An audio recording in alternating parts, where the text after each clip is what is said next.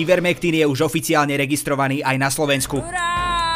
Keď sa to dozvedel konšpirátor Tibor Eliot Rostas, okamžite nažhavil klávesnicu a išiel sa opustiť na Facebook. Vyplakával nad tým, koľky sa mohli dožiť úspešnej liečby covidu, keby im povolili Ivermectin. No, koľky? 0,0,00. Rostas totiž tak trochu zabudol spomenúť, že liek nebol schválený na liečbu covidu. Klameš doma, vonku, v práci, všade. Smeráci si mali možnosť vypočuť, ako sa navzájom ohovárajú. Rostas si vypočul verdikt za hanobenie rasy a národa a v Moskve sa začal lockdown. Dnes do Ruska kopú zo všetkých strán a mne je veľmi ľúto. A v tejto časti máme aj špeciálneho, špeciálneho, špeciálneho hostia. Dámy a páni, Jakub Lužina, ahoj vážený divák alebo poslucháč. ktorý prerozprával nahrávky z chaty, keďže tie majú kvalitu asi ako 12 rokov vlády Smeru. špinavé protislovenské prostitútky. Moje meno je Adam Blaško a vy počúvate podcast Piatoček. Vlečte uniformu. Vlečte uniformu. Vlečte uniformu. Ja nie som nervózny. Fico, Kaliňák, Gašpar a Bodor sa stretli na poľovníckej chate. Ak si myslíte, že je to začiatok vtipu, nie, len začiatok videonahrávky. To je veľmi trápne. Povedal Fico a vložil si do úst slaninu. Príliš sa mi nepáči, keď sa máte pozerať na to, ako tam jem nejakú slaninu alebo nejaký sír. Jak vám chutnalo, šéf? Čo vás je do toho? Opäť si takto kladiem otázku. Hej, lebo tá skrytá kamera v chate nebola umiestnená preto, aby sa zistilo, či smer manipuluje vyšetrovanie, ale preto, aby polícia Fica nachytala, ako nedodržiava zdravú stravu. A ja v tom budem pokračovať. Dobre, kamera bola v chate vraj preto, že sa priestory mohli spájať s pytliactvom. Blaha porcuje jelenia v spálni a tak dáme kameru? Počkať, Blaha vodí do spálne jelenia? Nie barana? Mne normálne láta z rukou vypadla. Áno. Oni tam všetci sme videli, že porcujú jelenia. A potom išla okolo nejaká veverička, padla jej kamera na chvost a ona to dotiahla až do aktuálít, do redakcie. A ples... Plesne. Nefeď pleseň. A presne tak, ako tvrdí Blaha, sa nahrávka dostala na internet. A uznajte, vždy keď sa nahrávka z chaty dostane na druhý deň na internet, je z toho vážne prúser. Vôbec by sme sa nečudovali, keby prvá reakcia Fica, keď sa uvidel na videu v médiách, bola takáto. Ja som sa dosral. A následne by sa to snažil zvaliť na... Hlas podobný Ficovi. No tentokrát to bolo ťažšie. Hlas podobný Ficovi totiž dostal aj tvár. Alebo teda skôr tvar. Tvoj obľúbený predmet je aký? No, asi štvorec. A síce sme zvyknutí, že Fico poprie úplne všetko, Čo ja s tým mám? aj akékoľvek svoje spojenie s morálkou, Na morálku sa mňa nepýtajte, ja s tým nič nemám, mňa to hlavne nezaujíma, absolútne. tentokrát priznal, že na videu je skutočne on. It's me, Mario. A síce naposledy nekvalitné video s čisto mužským zastúpením dosiahlo na Slovensku taký úspech, keď v ňom vystupoval Jaroslávik. Hovorím, prosím vás, kde tu máte kakaové venčeky?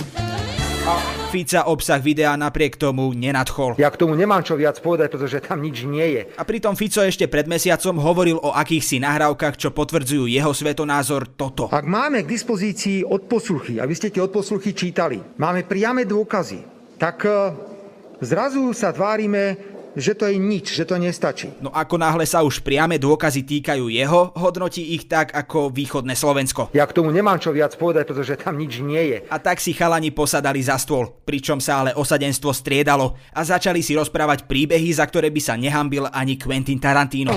Fico mladému Gašparovi a starému Bodorovi prerozprával príbeh, ako mu vykradli kanceláriu v Smeráckej centrále na Súmračnej. Vraj mu z nej zmizlo 400 tisíc eur. Si jeho. Nie, nie, až toľko nie. Ukradli mu 50 tisíc eur. Zlodej kričí chyťte zlodeja. No ani to nie, Fico sa totiž kamošom pochválil, že krádež nenahlásil. Nie, nie, ja som s tým nič. Však čo budem komu hlásiť? Čo by to pomohlo? Lebo komu budem vysvetľovať, že som mal 50 tisíc v kancelárii alebo niečo podobné? Veď hej, za 50 tisíc eur si ani nekúpiš poriadny tlačítkový telefón. Dovolali ste sa do odkazovej stránky? On má taký frajerský telefón, že to je asi škoda dvíhať, no. Dovolať sa smerákom je takmer nemožné. Skúsili sme aj blahu. Opakujte prosím volanie neskôr. Ale neúspešne. Ale čo už? Dôležité je dodať, že Fico bol zo spomienky na ukradnuté peniaze, možno viacnásobne ukradnuté, smutný asi 30 sekúnd. Potom z ničoho nič prepol na náladu, ako keby bol na oslave kamarátovej 50 so slovami Ja na to kašlem, na takéto veci. Na zdravie, chlapci. Hlavne na zdravie. Na všetkých, na Bodora, Tibora pripijam teraz. Naozaj, na všetkých. Nech sa chlapci držia. Neskôr sa Robo opäť zvítal s chlapcami a ako Šehrezáda z tisíc a jednej noci im rozpovedal ďalší príbeh. Počkať, veď to je hudba z tej telenovely, nie z tej rozprávky. Zase riešiš hovadiny. Fico im povedal o tom, ako bol so svojou priateľkou na dovolenke v Grécku. Od boskávačiek až po sex do rána nič nikto nerieši. Na druhý deň dovolenky ho mal začať pobolievať hrudník, dokonca dostal teploty, odpadol a skončil s podozrením na infarkt v nemocnici. Kvôli GDPR nemôžem hovoriť mená, takže pán so syfilisom. V nemocnici predsedu Smeru spoznal nejaký slovenský študent medicíny. Polícia Fica vyzvala, aby ostal na covidovom oddelení. Ten z neho ale v noci utiekol na revers. Aj tak však musel ostať ešte 14 dní v karanténe. 11 dní som bol zatvorený v jednej klimatizovanej miestnosti, takto som sa pozeral na more, ale oni ma stále nechceli pustiť, pokiaľ nemám PCR.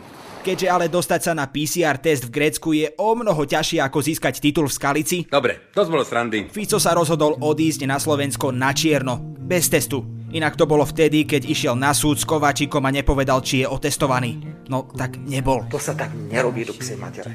A Fico je síce navonok jeden z najväčších odmietačov a dezinformátorov, čo sa týka covidu, no na chate jeho výroky značili niečo úplne iné. Veď posúďte sami. Sa stiažujem, že sa neviem zbaviť toho covidu, počúvajte. Testy mám v poriadku, všetko, ale mňa tak zlomilo vo štvrtok, ja som celý piatok ležal. Celú sobotu som zrušil program a dneska ráno som bol v tom, že zruším aj tú Bansku.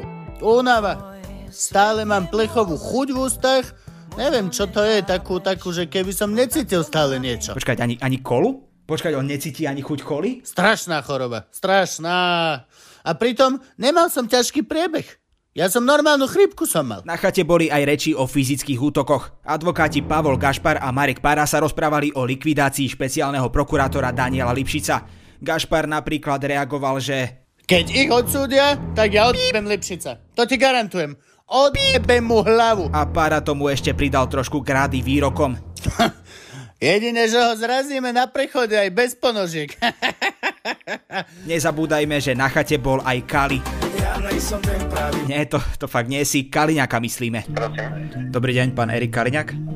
Áno. Nie toho staršieho, toho sprievodcu Vietnamcov. Štátny orgán čo urobil? Unáša vietnamského občana. Inak na ňom a na dvojici luxusných advokátov je najvtipnejšie to, že One time. keď tam nie je Kaliňák, tak Para s Gašparom ho ohovárajú. Napríklad Gašpar povedal na ex-ministra toto. By som mu pichol tú vidličku do čela. A keby ste tam boli, zastali by ste sa strýka, keď Gašpar hovoril, že by mu pichol vidličku medzi oči. Mám za to, že keby som tam bol, tak to nepovie. Ste si istí ale? O čom si človek môže byť dneska istý. A na adresu Kaliňáka Gašpar povedal aj... Ježiš, ja ho dobijem raz, strašne ho zjebím. Z tej motorky mu dám takú čelovicu. No ale zas Next time? sú na ďalšej nahrávke najväčší kamaráti a pri kole Kali ho pripravujú na výpoveď. A to sme už prišli k ďalšiemu príbehu. Pamätáte si ešte na iniciatívu Alfor Milan, počas ktorej sa išli smeráci roztrhnúť, že kto z nich vyjadrí najväčšiu úprimnú sústrasť po samovražde Lučanského? Rád by som vyjadril podporu rodine generála Lučanského. No tak na chate boli už k smrti kamaráta asi tak úctiví, ako Romana Tabak s kvetinami pri smetnom koši. Tak uh,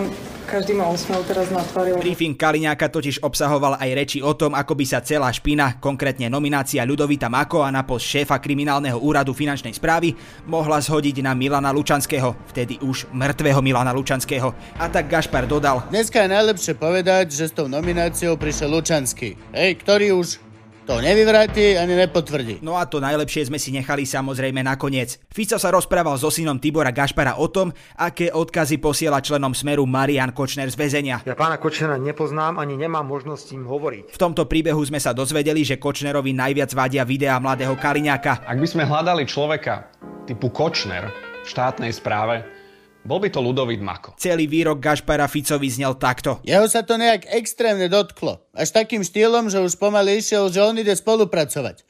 Vyhrážal sa tam hlavne vo vzťahu k staršiemu Kaliňakovi. Fico mu vtedy odpovedal, že Erikovi musí povedať, nech to už nerobí. To ale vyznieva z tej vašej odpovede, ako keby ste sa báli, že pán Kočner začne rozprávať.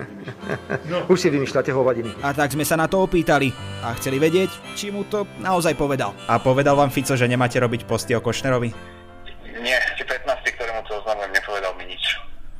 Ako je to možné? Lebo on slúbil, že to povie. No vidíte. Tragédom sa tento týždeň stáva človek, ktorý nevidí rozdiel medzi šírením svojich antisemických srač... Upokojte sa. názorov a citovaním historických osobností. Najvyšší súd rozhodol, že mám zaplatiť pokutu za citovanie textov národných dejateľov. A jeho kamoš, ktorý si myslí, že v strednej Európe sa žije horšie ako v Afganistane pod vládou Talibanu. V Afganistane sa v širšom rozsahu dodržujú ľudské práva. Pôjde, veď, ale nech sa tam presťahuje. Ježiš, to by bolo krásne. A že pre neho neplatia žiadne zákony, ani vyhlášky. Nie, lebo ja nemám právnu povinnosť nosiť rúško. A keď nepoznáte právny štát, tak zlečte uniformu. Zlečte uniformu! Úprimne len zo pár scén nakrútených na kameru je viac pikantných ako tieto harabinové výzvy. Zlečte uniformu. Ten záber z auta v Titaniku, veď vy viete ktorý, ten záber z dvíhačky z hriešného tanca a záber z akejkoľvek diskusie Kolára a Pelegriniho. Ach, že tém. A asi ste už uhadli, že tragédmi sa stávajú Tibor Elio Drostas a Štefan H. Ra. Mr. Bean. Mr. Bean. Šéf-redaktora časopisu Ziem aj Vlek uznali za vinného zhanobenia rasy a národa kvôli článku Klin Židov medzi Slovanmi, kde Rostas podľa svojich slov len citoval historické osobnosti. Rostas obvinenie odmieta a podľa neho ide súdom len o jedno. Pôvodným zámerom bolo zničiť časopis Zemavek. V útorok mal Rostas prísť na pojednávanie, aby si vypočul verdikt, ale keďže nemal rúško, do súdnej siene sa nedostal. S Rostasom bol aj Harabín, ktorý robil scény. Dvojité veci nemôžete robiť. Keď ide obvinený bez rúška, idem aj ja. A spôsobil, že pojednávanie začalo o hodinu neskôr. Čo ste spadol? Z jahody? Nesledujete situáciu? Že to je covid divadlo celé? Ničomu to ale nepomohlo, keďže súd rozhodol, že Rostas musí zaplatiť pokutu 4000 eur, čo ale odmieta. Vraj sa cíti byť politickým väzňom a nezaplatí ani cent. Má srdce, nedám nič. Ak odmietne zaplatiť pokutu, Rostas bude musieť ísť na 3 mesiace do väzenia. My len dúfame, že si tam so sebou nezoberie geologické kladivko. Tak asi chceš si droha. Tunelem bez dní. Nebo mi něco uniklo, nějaký for? To pochopíš, až to kladívko uvidíš. V americkom Koloráde sa v horách stratil turista. Mal síce pri sebe mobil, ale keď sa mu záchranári pokúšali dovolať, nezdvihol im, lebo podľa vlastných slov ignoruje neznáme čísla. A Blaha mu určite veľmi dobre rozumie. prosím volanie neskôr. Akože cítim sa kvôli tomu zle, že ma odignoroval viac než barana. Akože... Moskva zavádza od 28. oktobra lockdown. Trvať by mal predbežne 10 dní. Najväčšie obmedzenie však čaká nezaočkovaných seniorov a chronicky chorých ľudí. Tí budú musieť zostať doma až do konca februára. Plač zúfalých dezolátov, ktorí sa práve stratili v tom, či je Rusko dobré alebo zlé o 3, 2, 1. Že Rusko je náš priateľ a že ho stále vnímame ako nášho osloboditeľa od fašizmu. Policajti zastavili počas minulého víkendu v Bratislave a okolí trikrát to isté auto. Za každým ho šoferoval iný vodič. A každý z týchto vodičov bol opitý. Úprimne, je dosť možné, že ten tretí vodič nafúkal už len z výparov z tých prvých dvoch. No nepil. Nepil? Ale už sadol do auta s 2,5 profilami. Na tomto podcaste spolupracovali Kristýna Ďuriková, Kristýna Janščová a Viktor Hlavatovič. Inak práve sme si všimli, že Romana Tabák dostala za kúpanie sa v potoku pokutu 500 eur. Na jednej strane dobre je tak, no na druhej strane... To je málo. Veď toľko približne miniete, aj keď idete do slovenského akvaparku. Väčšina občanov po splnení si svojej občianskej povinnosti dala prednosť kúpaniu. Dobre, možno trošku menej. No pôjdete tam presne po rovnakom zničenom chodníku ako k Tatranským vodopádom, voda bude asi rovnako studená a ešte tam ani nestretnete Romanu Tabak. Ďakujem. A boskávame vás všade.